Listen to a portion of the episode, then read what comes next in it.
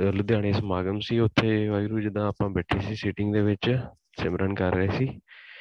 ਤੇ ਉੱਥੇ ਜਿੱਦਾਂ ਨਾ ਮਤਲਬ ਸਿਮਰਨ ਕਰਦੇ ਕਰਦੇ ਵੀ ਥੋੜੀ ਦੇਰ ਬਾਅਦ ਅੱਖਾਂ ਦੇ ਅੱਗੇ ਉਹ ਮਤਲਬ ਗੋਲਡਨ ਗੋਲਡਨ ਜਿਹਾ ਨਾ ਮਤਲਬ ਰੋਸ਼ਨੀ ਜੀ ਸ਼ੁਰੂ ਹੋਣ ਆ ਗਈ ਸੀਗੀ ਕਾਫੀ ਜ਼ਿਆਦਾ। ਕਦੀ ਆ ਜਾਂਦੀ ਸੀ, ਕਦੀ ਚੱਲ ਜਾਂਦੀ ਸੀ। ਤੇ ਮੈਨੂੰ ਪਤਾ ਨਹੀਂ ਐਕਸਪੀਰੀਅੰਸ ਨਹੀਂ ਸੀਗਾ।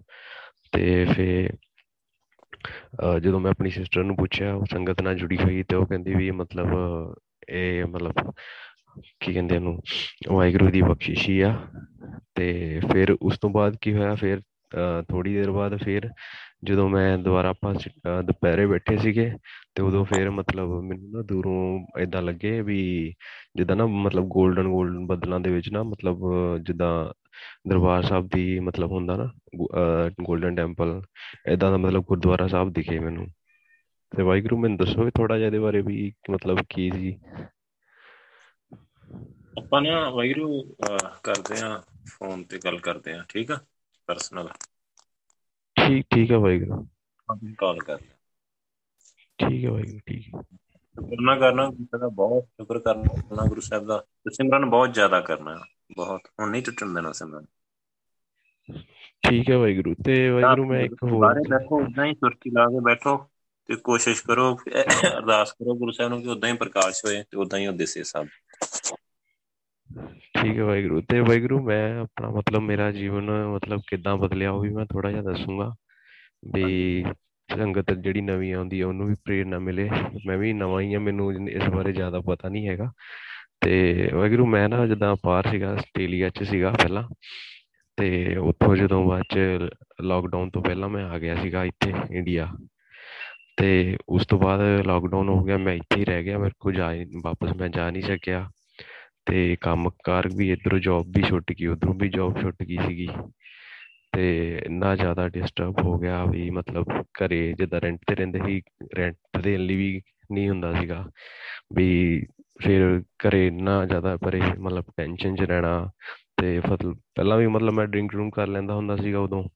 ਤੇ ਫਿਰ ਮੈਂ ਮਤਲਬ ਘਰੇ ਫਿਰ ਡਰਿੰਕ ਰੂਮ ਕਰਨੀ ਸ਼ੁਰੂ ਕਰਤੀ ਤੇ ਫਿਰ ਸਾਰੀ ਦਿਨ ਸਾਰੀ ਨੀਂਦ ਨਹੀਂ ਆਉਣੀ ਤੇ ਫਿਰ ਦਾ ਟੈਨਸ਼ਨ 'ਚ ਰਹਿਣਾ। ਫਿਰ ਮੇਰੀ ਸਿਸਟਰ ਮੈਨੂੰ ਕਹਿੰਦੀ ਵੀ ਉਹ ਸੰਗਤ ਨਾਲ ਜੁੜੀ ਹੋਈ, ਉਹ ਮੈਨੂੰ ਕਹਿੰਦੀ ਵੀ ਤੁਸੀਂ ਮਤਲਬ ਸਿਮਰਨ ਕਰਿਆ ਕਰੋ। ਤੇ ਅਸੀਂ ਜਿੱਦਾਂ ਕਈ ਵੇਲੇ ਰਾਤ ਨੂੰ ਜਾਗਦੇ ਹੁੰਦੇ ਸਿਮਰਨ ਕਰਿਆ ਕਰੋ। ਮੈਂ ਉਹਨੂੰ ਕਹਿਣਾ ਕੁਝ ਨਹੀਂ ਹੁੰਦਾ ਇਹ ਹੋਊਗਾ ਤੇ ਫਿਰ ਉਹਨੇ ਮੈਨੂੰ ਰਿਕਾਰਡਿੰਗ ਭੇਜਣੀਆਂ ਜੂਮ ਦੀਆਂ। ਤੇ ਫਿਰ ਮੈਂ ਉਹਨੂੰ ਕਹਿਣਾ ਮੈਨੂੰ ਨਾ ਭੇਜਿਆ ਕਰ, ਮੈਨੂੰ ਨਹੀਂ ਵਧੀਆ ਲੱਗਦੀਆਂ ਨਾ ਹੀ ਮੈਂ ਸੁਣਦਾ। ਤੇ ਫਿਰ ਇਦਾਂ ਇੱਕ ਦਿਨ ਬੈਠਾ ਸੀਗਾ ਮੈਂ ਰਾਤ ਨੂੰ ਤੇ ਮੈਂ ਰਿਕਾਰਡਿੰਗ ਸੁਣੀ ਤੇ ਰਿਕਾਰਡਿੰਗ 'ਚ ਮੈਨੂੰ ਲੱਗਾ ਵੀ ਮਤਲਬ ਐ ਫਿਰ ਮੈਂ ਉਹਨੂੰ ਕਿਹਾ, ਮੈਂ ਕਿ ਉਹਨੂੰ ਹੋਰ ਭੇਜੀ, ਫਿਰ ਮੈਂ ਉਹਨੂੰ ਹੋਰ ਸੁਣੀਆਂ। ਤੇ ਇਦਾਂ ਹੀ ਸੁਣਦੇ ਸੁਣਦੇ ਵਾਹਿਗੁਰੂ ਮਤਲਬ ਰਾਤ ਨੂੰ ਇੱਕ ਦਿਨ ਮੈਂ ਸਿਮਰਨ 'ਚ ਬੈਠ ਕਰਨ ਲੱਗ ਪਿਆ। ਉਦੋਂ ਮੈਂ ਅੰਮ੍ਰਿਤ ਨਹੀਂ ਛਕਿਆ ਸੀ। ਸਿਮਰਨ ਕਰਨ ਲੱਗ ਪਿਆ ਤੇ ਮਤਲਬ ਅੰਦਰੋਂ ਹੀ ਵਾਹਿਗੁਰੂ ਵਾਹਿਗੁਰੂ ਚੱਲਣ ਲੱਗ ਪਿਆ। ਫਿਰ ਮੈਂ ਗੱਲ ਕੀਤੀ ਵੀ, ਮੈਂ ਕਿਹਾ ਬਈ ਇਦਾਂ ਹੁੰਦਾ ਪਿਆ ਮੇਰੇ ਨਾਲ।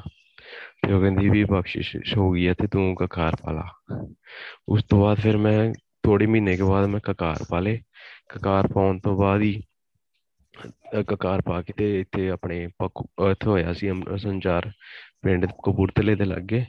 ਤੇ ਉੱਥੋਂ ਫਿਰ ਮੈਂ ਅੰਮ੍ਰਿਤ ਛਕ ਲਿਆ ਸੀਗਾ। ਤੇ ਉਸ ਤੋਂ ਬਾਅਦ ਮਤਲਬ ਇੰਨਾ ਜੀਵਨ ਬਦਲ ਗਿਆ ਵੀ ਮਤਲਬ ਇੱਥੇ ਮੈਨੂੰ ਲੋਕਲ ਜੌਬ ਵੀ ਮਿਲ ਗਈ। ਮਤਲਬ ਮੇਰਾ ਖਰਚਾ ਪਾਣੀ ਵਧੀਆ ਬਣ ਗਿਆ। ਮਤਲਬ ਜਿੰਨਾ ਮੈਂ ਬਾਹਰ ਕਮਾਉਂਦਾ ਸੀ ਉਨਾ ਹੀ ਮਤਲਬ ਇੱਥੇ ਵੀ ਮਤਲਬ ਮਿਲਣ ਲੱਗ ਪਿਆ। ਤੇ ਉਹ ਮਤਲਬ ਇੰਨੀ ਕੁ ਬਖਸ਼ਿਸ਼ ਹੋਈ ਆ ਵੀ ਹੁਣ ਵੀ ਵਾਹਿਗੁਰੂ ਮੈਨੂੰ ਲੱਗਦਾ ਵੀ ਯਾਰ ਮੈਂ ਤਾਂ ਮਤਲਬ ਬਾਹਰ ਨਾਲੋਂ ਤਾਂ ਵਧੀਆ ਇੱਥੇ ਸਗੋਂ। ਤੇ ਮਤਲਬ ਜਿੰਨਾ ਮੈਂ ਉੱਥੇ ਕਮਾਉਂਦਾ ਸੀ, ਉਹਦੇ ਨਾਲੋਂ ਤਾਂ ਇੱਥੇ ਮੈਂ ਕਮਾਈ ਜਾਂਦਾ ਵਾਂ, ਇੱਕ ਨਾਲੇ ਘਰ ਦੇ ਵਿੱਚ ਆ, ਸਾਰਿਆਂ ਦੇ ਨਾਲ ਤੇ ਵਾਹਿਗੁਰੂ ਦੀ ਇੰਨੀ ਬਖਸ਼ਿਸ਼ ਆ ਵੀ ਸਿਮਰਨ ਦੇ ਵਿੱਚ ਵੀ ਜਦੋਂ ਆਪਾਂ ਜੁੜਦੇ ਆ ਨਾ, ਤੇ ਮਤਲਬ ਉਹ ਸਾਰੀਆਂ ਚੀਜ਼ਾਂ ਛੁੱਟ ਜਾਂਦੀਆਂ ਵਾ। ਤੇ ਆਪਾਂ ਨੂੰ ਬਹੁਤ ਬਹੁਤ ਜ਼ਿਆਦਾ ਬਖਸ਼ਿਸ਼ ਮਿਲਦੀ ਹੈ ਉਹਦੀ ਤੇ ਆਪਾਂ ਨੂੰ ਜਿਹੜਾ ਸਾਰਾ ਜੀਵਨ ਬਦਲ ਜਾਂਦਾ। ਵਾਹਿਗੁਰੂ ਇਦਾਂ ਮੈਂ ਮਤਲਬ ਮੇਰਾ ਜੀਵਨ ਇਦਾਂ ਦਾ ਹੁੰਦਾ ਸੀ, ਮੈਂ ਖਾਂਦਾ ਪੀਂਦਾ ਹੁੰਦਾ ਸੀ, ਇੱਧਰ ਉੱਧਰ ਇਹ ਉਹ ਘੁੰਮਦਾ ਫਿਰਨਾ। ਤੇ ਬਾਅਦ ਚ ਜਦੋਂ ਦਾ ਹੁਣ ਇੱਧਰ ਨੂੰ ਵਸੇ ਹੋਏ ਆ ਤੇ ਮਤਲਬ ਸਾਰਾ ਘਰ ਦੇ ਵਿੱਚ ਵੀ ਬਹੁਤ ਵਧੀਆ ਸਾਰੇ ਸਿਮਰਨ ਕਰਦੇ ਆ। ਤੇ ਮੇਰਾ ਛੋਟਾ ਬੇਟਾ ਆ 5.5 ਸਾਲ ਦਾ, ਉਹ ਵੀ ਨਾਲ ਮਤਲਬ ਉਹ ਅੰਮ੍ਰਿਤ ਛਕੇ ਸੀ ਉਹਨੇ ਮੇਰੇ, ਉਹ ਵੀ ਨਾਲ ਬੈਠਾ ਹੁੰਦਾ, ਹੁਣ ਉਹ ਵੀ ਸਿਮਰਨ ਕਰਦਾ ਮੇਰੇ ਨਾਲ ਹੀ। ਤੇ ਵਾਹਿਗੁਰੂ ਇਹਦੇ ਬਖਸ਼ਿਸ਼ ਦਾ ਬਾਰੇ ਇੰਨਾ ਇੰਨਾ ਹੀ ਦੱਸਣਾ ਸੀਗਾ, ਜੇ ਕੋਈ ਵੱਧ ਘੱਟ ਬੋਲ ਗਿਆ ਤੇ ਸੰਗਤ ਤੇ ਗੁਰੂ ਸਾਹਿਬ ਬਖਸ਼ਣ ਜੋ ਵਾਹਿਗੁਰੂ ਜੀ ਕਾ ਖਾਲਸਾ, ਵਾਹਿਗੁਰੂ ਜੀ ਕੀ ਫਤਿਹ।